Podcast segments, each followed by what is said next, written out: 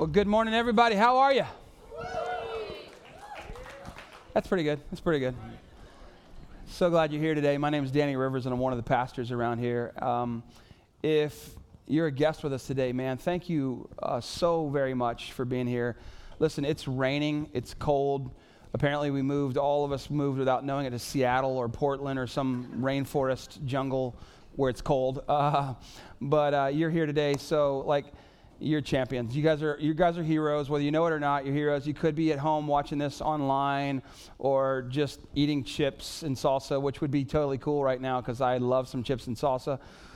Like, how many of you know that when we get to heaven, I just believe this in my heart. Uh, I don't have any word for it, but as we walk in, there's little goblets of salsa with chips that we get to have as we meet. We, like Jesus wants us to eat chips and salsa as we see him for the very first time. I, I believe that. Um, you can believe what you want, but that's what I'm going to believe.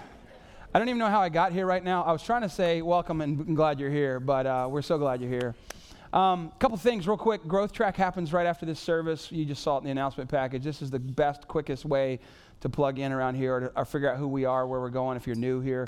Um, also, tonight, our students are gathering, but I, I got to let you know about this thing in your chair right here. And this is a little invite card.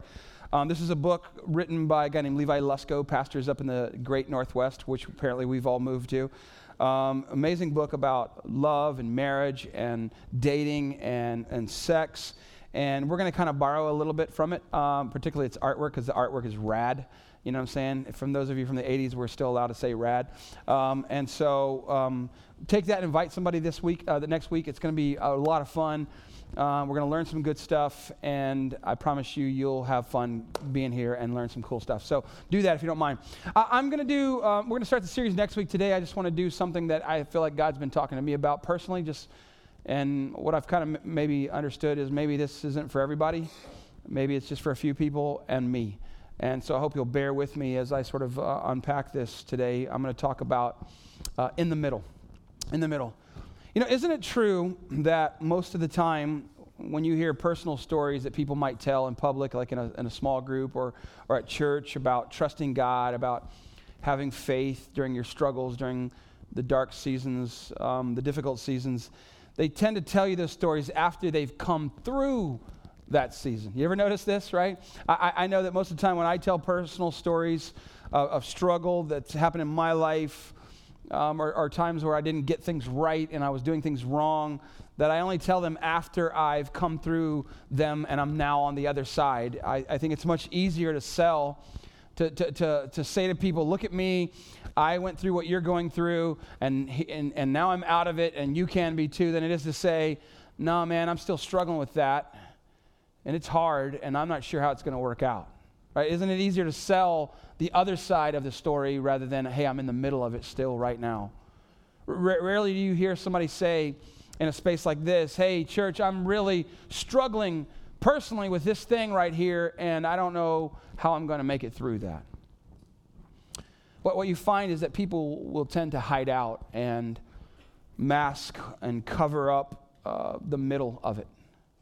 They'll, they'll tell stories of times before the troubles They'll, they'll tell stories about how it was like to come out of the trouble, but rarely do you have people stand up and say, No, no, no, I'm still in the struggle. I don't know if you guys are readers or not. I love to read. I, I probably read, I don't know, 40 books a year, 50 books a year. I'm like a single librarian with cats, you know what I'm saying? Um, if you're a librarian, no offense, you know what I'm saying? you, you ever read a book that is just so intense that that like in the middle of it you're like i got to go to the end. I got to skip to the end to make sure that this person's actually going to make it through or else i don't want to read anymore. Anybody ever do this? Nobody reads anymore. I see how that is. Okay. Uh, unfortunately we, we don't have that advantage when it comes to our own personal stories do we? Like, like we, we just have to walk it out. And through the middle and we have to sort of take whatever's coming and, and just hope for the best. That's what I want to talk about today is, is in the middle. There, there's, this, there's this kind of famous biblical character named um, Elijah. You've heard of him probably, even if you're not a Bible person or not a Christian, you probably heard of a guy named Elijah. He's one of the f- sort of famous prophets uh, from the Old Testament. He's referenced even in the New Testament in several places. Well, his story is a story of great highs and great lows and, and, and sort of all the places in between. Uh, to the extent that at some point you see that he's, he's thinking about like offing himself. Like that's how bad some of the low points got. But there's a story that we read about in 1 Kings chapter 18. And I, I don't have time to read it all, I just want to paraphrase it to you. But, but Elijah is like bowed up and he's like mad about his king, King Ahab, who was an evil king, whose wife Jezebel was even more evil. And they have led the people away from the worship of the one true God to the worship of, of idol, idols and, and, and specifically this, this, this idol uh, called Baal. And sometimes you see Baal in, in plural. There must have been multiple kinds of Baals. And so he, he calls him out. Now, now but uh, Ahab's been hunting him, trying to find him and kill him. So for him to come up to Ahab and get up in his face and be like, hey, bro, it's time you and I had this out. I want you to get all the people of Israel. I want you to take them up to, to Mount Carmel.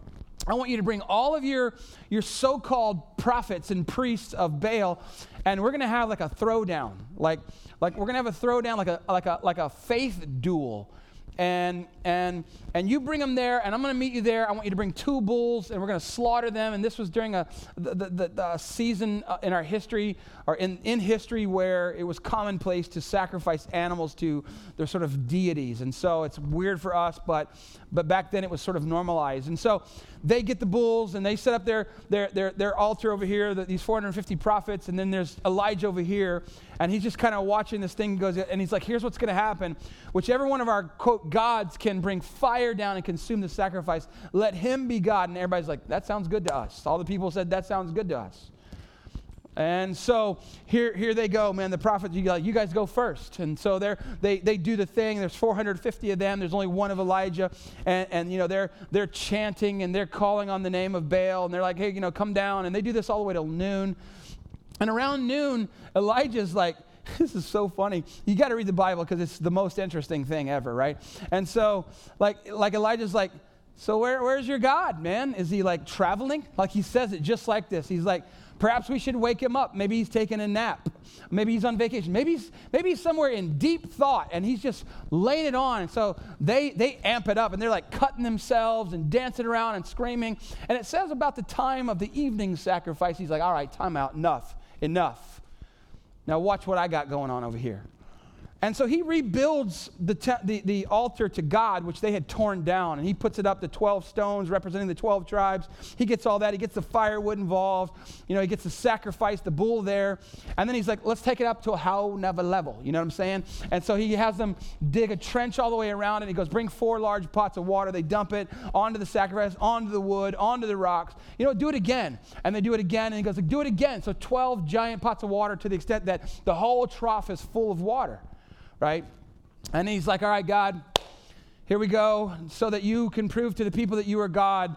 You know, do the thing. And he backs up and then fire comes down from the heavens, consumes the rocks, consumes the wood, consumes the, the bull, consumes even all the water around, and everybody falls to their face. All the people, the, the thousands and thousands of people, they fall to their face and they say, The Lord, He is God. The Lord, He is God. And Elijah's like, boom, you know what I'm saying? boom. And, and then he's like, Get all these 450 punks over here, and we're going to take them out. Can I just say it like that and not get all too graphic and violent, which is what my nature, I'm not really violent. I just like to talk about it sometimes. and so now he's like up on a high, right? But that's the end of this particular ch- chapter in his life, this story. But let's back up a little bit and look at it was like in the middle. 1 Kings chapter 17, if you have your Bibles, turn there with me. 1 Kings 17, verse 1 Here's what the Lord says now Elijah, the Tishbite from Tishbe in Gilead, said to Ahab, that evil king, As the Lord, the God of Israel, lives, whom I serve, and he's just like throwing something out there. There will be neither dew nor rain in the next few years, except at my word. Like, that's audacious. Come on, y'all know what I'm saying? Like, I could say something like, hey, y'all, let me tell y'all about me right now. When y'all go outside today, it's to be cold and wet. And y'all be like, whatever, dude, it already is, right? But if I say when you get out there, it's to be 85 and sunny, you'd be like, hey, that brother's at a hoe, never level. I'm to say that a lot today because I just feel like saying it. So here we go. So he says, after this, he says, Then the word of the Lord came to Elijah, Leave here, turn eastward, and hide in the Kerith ravine. Now he's got to hide because this guy's going to come at him again and try to kill him. East of the Jordan, you will drink from the brook, and I have ordered the ravens to feed you there. And so, if you have your Bibles, underline this next phrase. So he did what the Lord had told him. So, so he did exactly what God said to do. He went to the Kerith ravine east of the Jordan and stayed there. The ravens brought him bread and meat in the morning and bread and meat in the evening. Now, if I was him, I'd be like, well, what about lunch? Because, like, I see the morning and I see the evening, but I'm going to need some lunch. But that's just how I, I would be. Anyways, that's how I read the Bible, y'all. I, and, and then he drank from the brook. Like, God's like, hey, there's going to be drought in the land, but I want you to go down by this brook.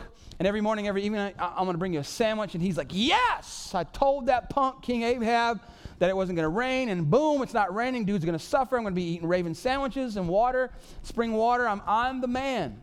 Now, another thing I would have been asking myself is wait a minute, ravens? Because, like, every time I see a raven, they're always eating roadkill. You know what I'm saying? like, y'all don't, y'all don't, y'all wash your paws or your, what, what do they call those? Feet. What are they? They're feet, whatever. Y'all wash those feet before you, and don't be bring me some roadkill because he's like, how they get this meat so tender? You know what I'm saying? I don't know why I always go to the Shrek voice, but I just worked that out. It's like 18,000 camel foot stepped on that meat along the way. It's roadkill back in the day. See how that worked? Donkey feet? I don't know, whatever. But, but here's the thing it brings up this point for me. Sometimes as believers, we can tend to think that because we are following Jesus and we are doing what God said, like, like Elijah did here, that, that that will sort of necessarily mean that life will just be better and smoother than for folks who don't believe in Jesus. But when we believe that, we're fooling ourselves. That the truth is that sometimes God Himself will lead us to places that aren't comfortable, that stretch us, that are that to, to, to, to the edge of desperation, even, that oftentimes life will be in the middle, in, in, in, in the in between, in, the, in between the now and the, and the not yet. Some of you think, well, I don't, I don't know about that. Like I heard this television preacher saying something totally different. Let's look at the verse. Who told Elijah to go to the brook to have his needs met? Right? God did. So, so read verse 7 now with me. Sometime later, the brook dried up because there had been no rain in the land. Now, when I read this, my first instinct is to go, What?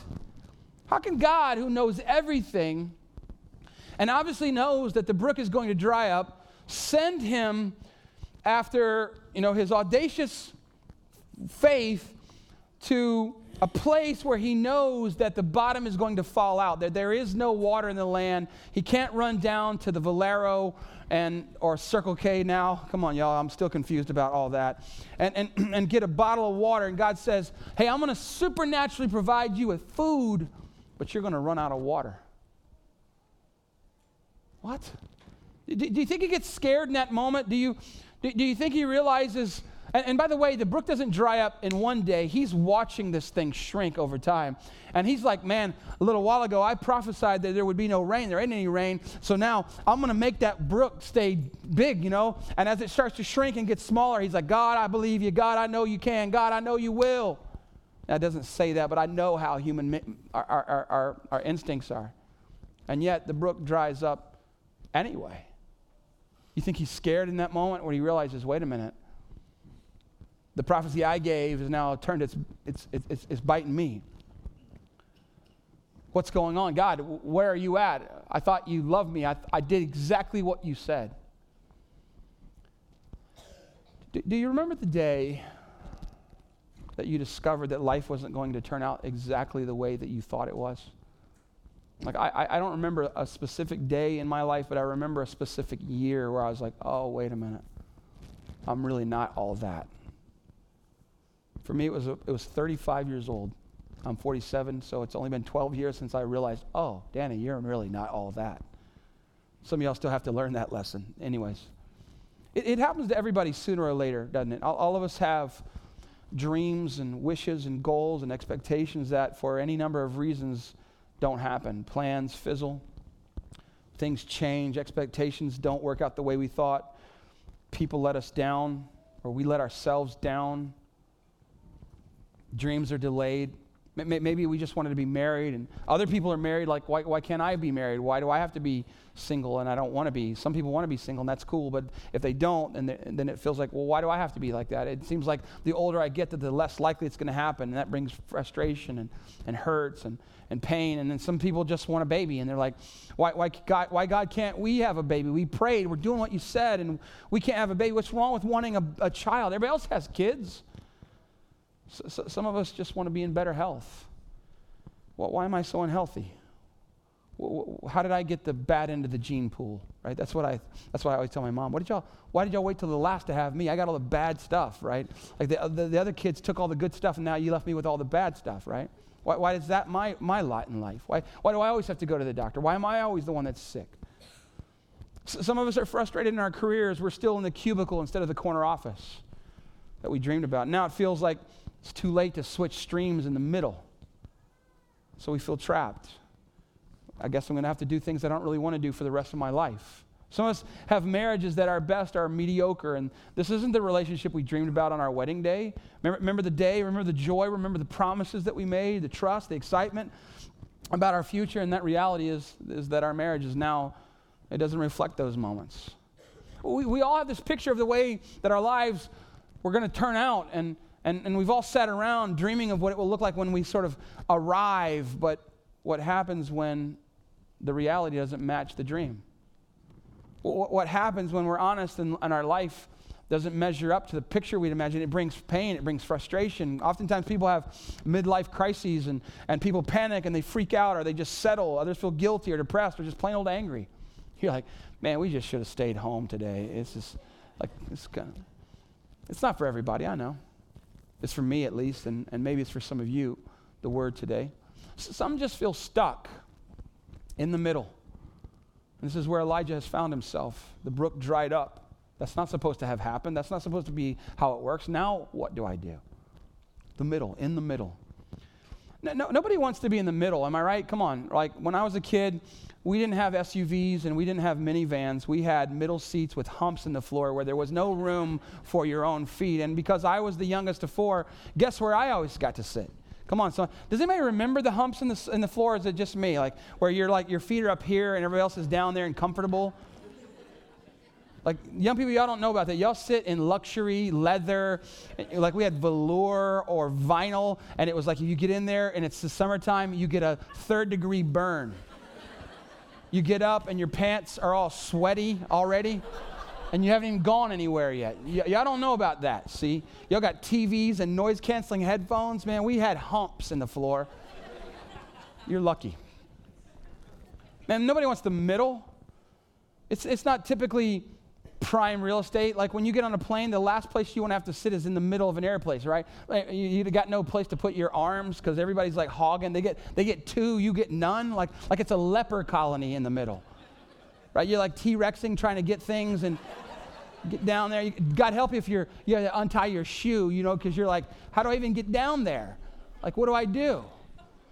hate the middle, right? If somebody tells you, hey man, you know what? You're a solid middle of the road. That's not a compliment, man. That's not, that's not good. Right? You don't, you don't want to be middle. We think of middle as a place where we're stuck. Like, hey, I'm, in a tr- I'm stuck in the middle of a traffic jam. I'll get home when I can. Or, hey, I'm out here in the middle of nowhere. Cell phone's gone. You know, cell phone coverage is out. The only middle thing that I enjoy is the middle of a Cinnabon. Come on, right? Am I right on that? just, get, just get all that tough stuff out of there and get me to the manna from heaven. You know what I'm saying? Just be eating on that. I could have one right now. I'm not going to lie. That smell gets you, right? The, the, the, middle, man, it can be a wearisome place in, in, in regular life too, which is unfortunate because I think that a lot of us spend a lot of our time in the middle. In the middle, you don't have the freshness, that, that hope, and that adrenaline of, of, of something that starts with, with a new beginning. And, and, you don't have that sense of completion or celebration, or at the very least, the relief of closure that accompanies the end in the middle, it's often just trudging ahead, one foot in front of the other. Too far to turn back now. Too far from the finish line to even know how much further I have to go, let alone see some light at the end of the tunnel. The middle can be the darkest place in the tunnel. The middle can feel exhausting. The middle can feel hopeless. And in the middle, in the middle is where faith gets tested. So I'm in the middle in, in some seasons of my own life right now. And here's what I've learned about the middle some things, four things that I've learned. N- number one that I've learned is that God is in the middle with us. But the sort of caveat to that is this notion that it won't always feel that way. You with me? Like God's there, but it won't always feel that way. I, I, think of Job. If, if you've never read the book of Job, please get that out and read it. It's, it's an incredible story. And, and the one thing, if, if you've read about Job, then you know here's a guy who goes through the darkest middle you'll ever read about. And, and look what he says from the middle. Job 23, verse 8. Look, I, I go forward, but he is not there. And, and I go backward, but I cannot perceive him. And when he works on the left hand, like I can see that he's doing something over here on the left, but I, I cannot behold him. And when he turns to the right hand, I cannot see him. Like, like I, I think that anyone who's ever walked with Jesus for some time will tell you that there were moments, that there were seasons even when it seemed like he wasn't there, L- like my prayers were just echoes in an empty room, bouncing around but not going anywhere and certainly not being answered. I, I think all of us can understand at some level in the, in, in the painful breakup that we went through, or the divorce, or the marriage that suffocates, or the family dysfunction that seems like it's never going to get better, the financial troubles that are going that seem like they're going to swallow us up, that it's disorienting in those seasons, that it's it's hard to see God at work or that He's there at all. Right, right, right. If you just if you just look at the circumstances of your life alone in, in, a, in, a, vacuum, it can seem like it can seem like God's not there. And, and this is what we do, right? Come on, think about this. If we're trying to figure out is God with us or is God not with us, we often do this based solely on how life is going in the moment. It's true, right? And a lot of us have our faith in God somehow tied up into our own personal hopes and dreams. And so that when our hopes and dreams don't work out the way we thought they would, that our faith just sort of shrivels and, and loses some of its potency. And it's not that we stop believing necessarily in God, it's just that we're not sure that He's actively engaged in our lives. Because if He were, how can my life be spinning out like it is right now? And, and, if you look at Elijah's story at this point, I'm doing what God said, and, and the brook dried up. You think, man, God, God, sent him to the wrong place. God jacked that up. He clearly didn't uh, remember, oh, the, that brook's not going to work out. But Elijah does something in this moment, and I, he doesn't say anything. He just does things that bear this out. He does something that many of us never do because his responsibility is not to try to manipulate or control or fix the situation. He's not digging in the ground looking for an extra stream. His responsibility isn't even trying to figure out why is this happening. It's simple, even if it wasn't easy, what he does. It was to do what anyone in his situation would do if they were completely sure that God was with them. But let's be honest. Isn't it hard to maintain your faithfulness to God when you're not sure of his faithfulness to you? Like, is that too honest? Is that, is that I, don't, I don't know, maybe you're like, nah, you shouldn't say it like that. Isn't it hard to continue to seek God, to follow God, when you're not even sure if He's with you anymore? It's hard to see God's hand at work when, when your dreams aren't are caving in. Or, or when your dreams aren't being realized and you feel completely stuck in the middle. It's hard when you're not any closer to getting married, when, when you're not any closer to a dream job, when you're not any closer to having a baby or being back in the health that you hope for. It's, it's really hard in those moments in the middle. This was Job's feeling. And this was Elijah's feelings. But when we, when we unravel the rest of the story, we get the opportunity to see that he was always there. And, and the writer of Hebrews makes this incredible statement, and, he, and he's quoting God. He says, Because God has said, Never will I leave you, never will I, would you say it with me? Forsake you. Like this is a quote from God Never will I leave you, never will I forsake you. The truth is that the God of heaven is the God who lives inside of our hearts, so that wherever I'm at, God is there as well. And He's promised, I'll never leave you, I'll never forsake you. You know, when I think about this, just in terms of the biblical record, I have so many stories that come to mind. But I think, I think about the story of the, of the disciples out on the boat in the, in, in the middle. They're in the middle of, of a lake. And the storm comes up and, and, and the waves begin to, to, to rise and the, and the wind begins to blow. And, and even these seasoned fishermen, some of them, are, are afraid that they're going to die. And so Jesus somehow is crashed out, just taking a power nap in the front of the boat. And, and, and they're like, hey, he didn't even, he didn't even care because he's letting us go through this storm. And Jesus wakes up, kind of gets onto them, and then he rebukes the wind and the waves and says, be still. And the winds abate. And the disciples find in the middle of a lake, a revelation of Jesus that they would have never gotten from the shore. Because they say, Who is this man? That even the winds and the waves obey. And they understand in this moment not only is he different than us, but he is 100% in control, even when it seems like he's asleep at the wheel. And, and every day, you and I, face a decision, a choice. I'm either going to react to my, my circumstances based on what I see them as, or I'm going to react as though no matter what it looks like, God is in this with me, that God is with me, that God is at work in my life, that God is going to see me through this rough patch. And when you look for God in the middle of, of the darkness, and you look for God in the middle of the junk of life, the Bible says that you will find Him if you seek for Him with your whole heart that God will always be there. There is this little known prophet named Zephaniah. Most of us have never heard of him.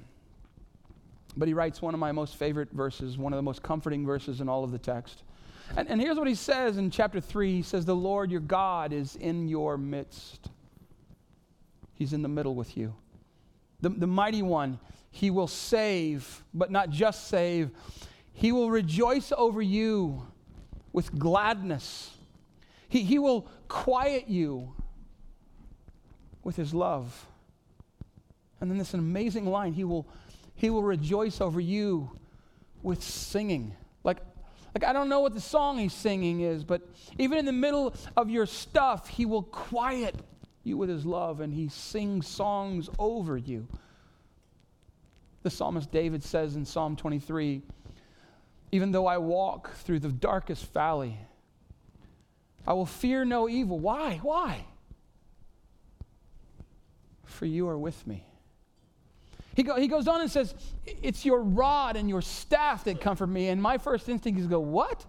How is a rod and a staff, which I think of, of, as a weapon and a stick to, to beat on the sheep if they get out of line? Come on, somebody, you know what I'm saying?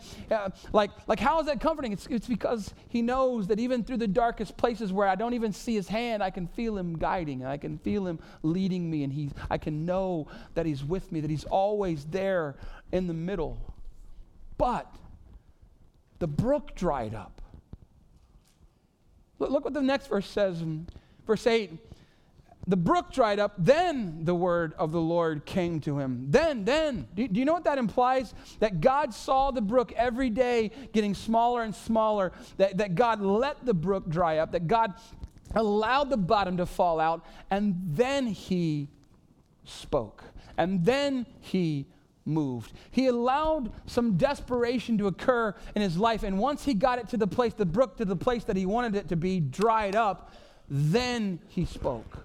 Then he showed up. God, I have found in my own life that God will often let the, the brook dry up in, in, in my life and in the, even in the life of a church to get us to the place of desperation, like where we're going, God, if you don't move, because desperation will often lead to revelation. The disciples never see Jesus the way they see him unless they're in a boat where he says, Peace be still and they, they get revealed to them something that they had never seen before. The second thing I know, and the rest of them are much shorter, you guys can relax, is that God, because you're like, four, that was like 12 minutes right there. It's okay. N- number two, God reveals himself in the middle.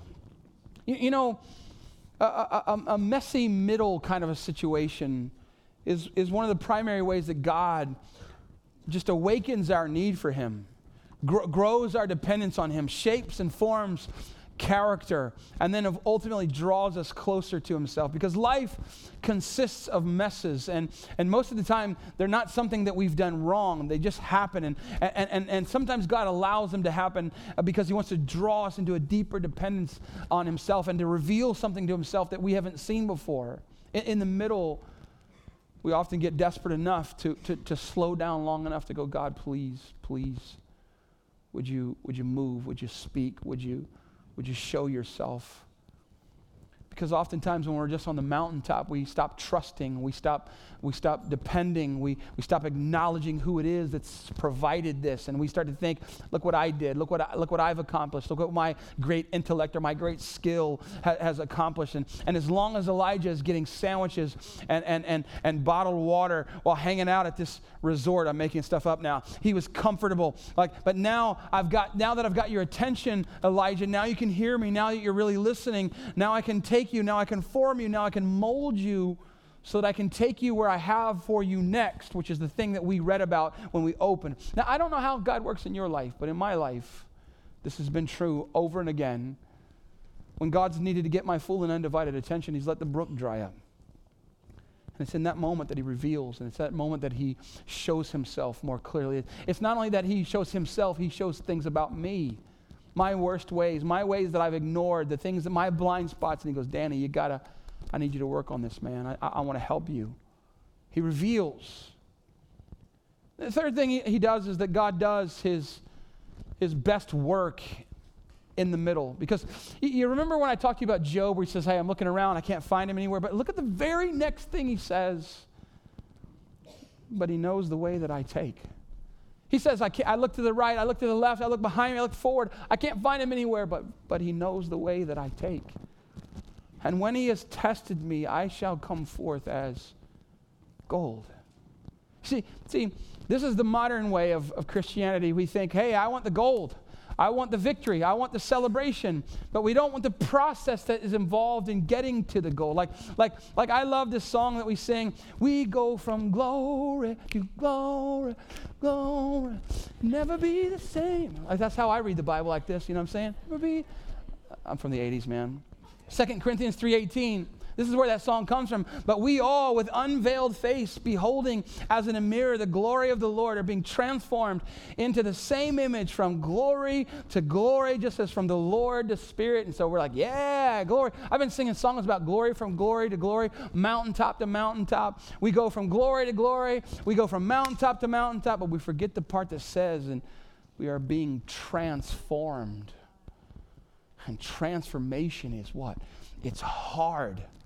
Like some of you are like, you're trying to transform something about yourself, and you're like, man, my New Year's resolutions are hard. And some of you like, New Year's resolutions, I gave them up on the third day in January. Like, I'm not doing that, it's too hard. Transformation is hard because gold gets refined where? In, in the fire. But the fire doesn't destroy the gold it only makes it better. But the process is harsh. Read about it yesterday. It's fire or it's chemicals. Both are harsh. Both strip away. This is why James, the little brother of Jesus, says in chapter 1, he says, The testing of our faith, it produces that there is a product born in people that cannot be produced in any other way but times of testing in the middle. There are no shortcuts, there are no hacks, there are no workarounds. But the middle is where God does his best work. What that means is that there is purpose in the middle. Romans 8 28, it's not on the screen, but I just want to read it for you. That God causes all things to work together for good to those who love God, to those who are called according to his purpose. And this is our bumper sticker verse, and we love this verse. Like, oh, yeah, it makes sense. But the next verse tells us how God does it. For those whom he foreknew, he also predestined to become conformed to the image of his son See, there it is. God wants us to become more like Jesus in the middle. And it's what helps the middle make sense that you know there's purpose. There's, God is doing his best work while we're in the middle. The question is can I be faithful in the middle? Can, can I trust in the middle? Can I serve from the middle? Can I give in the middle? Can I trust God in the middle? The, the other thing that I've, I'm learning, and, and I, could, I could teach you other things, but this is all I have time for, is that I found that in the middle there's joy that comes through faithfulness in the middle. You know, I read to you the end of the story in the opener, right? I, I, I, told you the story. Elijah goes up on the mountain. He kicks everybody's rear. There's great momentum in his life. But Elijah would have never experienced this moment of celebration and victory unless he had gone through the middle of desperation and revelation and seeing God's hand at work all the way through his life. He wouldn't have that sort of tried and, and tested faith that gave him the audacity to walk up to that mountain and challenge those prophets to a faith duel. Like, who does that? Who says, get everybody out here, get your 450 and bring them all up in here, and I'm going to come at them, you know, like a spider monkey chip. I will come at you like a spider monkey. Like, who does this? Like I'm not gonna, I'm not rolling out and doing what this does unless, unless something has been born in me, something has been shaped in me, something has been tested in me to the extent that I know that God is with me. I know that God is for me. I'll step out here and do it. That only happens. That only happens in the middle. There's no other way. The middle was a bit painful. The middle was probably scary. But it was that very time, that very that, that fear, that whatever it was, that, that form that shaped him, that, that made him capable of facing down his adversary. You know, I love the book of Psalms, man. If you're not a Bible person and you're like, oh, I'd like to read the scriptures, but I don't know where to start, start there. It's the most authentic, the most real and raw that you'll, you'll find. And, and I love it. And I was a worship leader for, for many, many years. And and I would go to the Psalms just to, just to inspire me and to, to, sing the songs of David, even though I didn't know the rhymes or the rhythms or whatever. But, but this, this particular one here, Psalm 30, verse 5, is so good because it gives us insight into to, to the character, the nature of God, and how He works with us. For, for His anger lasts, what? Only a moment. But His favor lasts a lifetime. Like, if you're wondering, does God ever get mad? Yeah. Whom the Lord loves, the Bible says, he chastens. He, he, he, he takes off his belt every now and then. Oh, no, my God, my God's warm and fuzzy. No, no, no, your God takes off his belt and, and slaps you around every now and then. Jesus loves you, you know what I'm saying?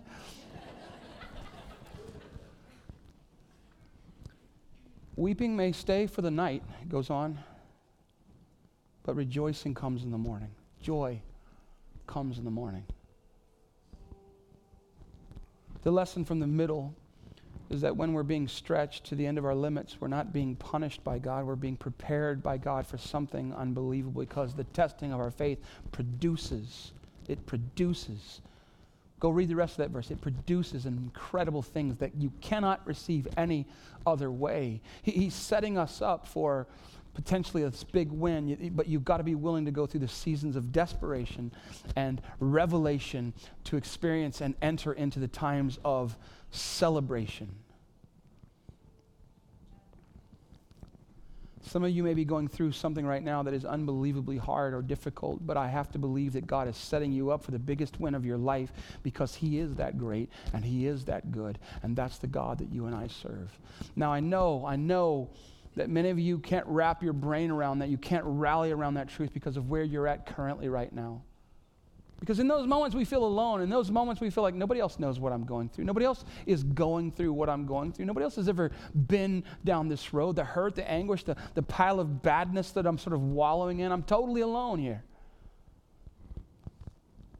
Could, could we do just something for a, a second? This is where we show as a church that we're a family not just a bunch of strangers that meet here for an hour and 10 minutes or so on, once a week. Here's that sort of litmus test. I, I, wonder, I wonder if there's anyone bold enough to say that at least some part of my life is not going according to script. in some area of my life, maybe not all of it, but in some area, life is not happening in the way that I would have predicted or scripted it. Um, can, can you just raise your hand if that's you right now? Would you just raise your hand? Look, raise them up high. Come on. Don't be afraid of it. Look around just for a moment. Just look around. I, am only doing this because I want you to know that you're not alone. That there are people who are sick. There are people who are struggling. There are people who are dealing with family things. There are people who are dealing with children. There are people who are dealing with sickness. There are people dealing with financial stuff all around you. Which is why, by the way, that we push life groups so hard because that's where we get honest. It may take six or eight weeks, but that's where we get real. We meet somebody and go, hey, man, can I talk to you? Can we get coffee? I got to tell you what's going on in my life. That's where the good stuff happens. Here's the question when you don't know what to do next, when you're not sure what you're supposed to be doing, when you're not sure if even what you're doing right now is right, the question is can you trust God? Can you maintain faith in Him when there seems to be no evidence of His faithfulness or His activity in your life? Can you continue to maintain faith in your Heavenly Father when nothing suggests that His hands are currently involved in your life and are, eh, eh, are around me? I think the, the thing that maybe we leave with today is are you willing to, in this, in the middle, are you willing to surrender your need of control? Are, are you willing to, can I just say it like this? Are you willing to surrender the illusion of control that you seem to think that you have, that I have? Because at the end of the day, it's only an illusion. Your money, your success, your career, your health, you're not in control, really, of much of it the economy can change. A diagnosis can happen. And I don't say that to bring anybody down, it's just an illusion where there's no control. Can you take your hands off the wheel and sing a country song? Jesus, take the wheel. Come on, don't start singing it because then it'll get stuck in our heads and then we'll never be able to stop singing it. Can you do that? See, see, here's the other thing I think, and, and I promise I'm done here. So, some of us think, you know, I know that the Bible says that Jesus was in all points tempted the way that we are, and he doesn't, he doesn't, I mean, but, but, but man, he, he lived, you know, a couple thousand years. He didn't have the same stuff as us. Can, can, can he really know? Yeah, he can really know. You, you know what? I don't have time to say this, but I'm going to say it anyways. Don't I always say what I want to say anyways? Anyways. Uh, Do you know that on the, the darkest day of Jesus' life, they nailed him to a cross and they raised him up? Do you know where they crucified him? In the middle, between a thief on the right and a thief on the left. And then they took him down, when he died, they took him down, and you know where they buried him? They buried him a tomb, in a tomb in the middle of, of, of a garden. There in the dark, though, in the middle of the tomb, in the garden, in the grave, in the ground, something happened and something stirred and something called to Jesus. And the Bible says that the Holy Spirit raised Jesus from the dead. And on the third day, the stone was rolled away and the grave was empty. And the angels came down and the women were astonished and the disciples were doubtful. And Jesus appeared to them. And you know what he said? He said, I am alive and I am risen forevermore. And he arose and he triumphed over death and over hell and over the grave. And here's the crazy thing because of that one fact, you and I can actually skip to the back of the book and read a story. And do you know what you're going to find there at the back of the book? That you win, and I win, and we win, and we make it through, and we end up victorious with the risen Savior in heaven someday. That's the back of the book. That's the end of the story. But in the here, in the now, in the middle, can you just leave here believing God is in the middle with me? And He's going to reveal something to me. And He does His best work in me, in here in the middle. And at the end of it, there's joy coming. Father, we just, uh, we're grateful for this moment. We're grateful for this space. We're grateful for this season. We're grateful for this time, all the struggles, all the setbacks, all of the feelings of powerlessness or hopelessness that the middle can produce in us. God, I, I know it's not for everybody, but Lord, I'm praying for those somebodies in this room today who just needed a word from the Lord, who came in here going, God, please say a word for me that I'll know. Some people who are genuinely broken, who are genuinely afraid, who are genuinely worried to the extent that they are losing sleep They're losing weight. They're losing all sorts of manner of things that are valuable to them because, because they don't know how it's going to turn out. Would you just give them the assurance that you see them, that you know them, that you are with them, that you are for them, and that even if they're walking through a valley of the shadow of death, that you are with them?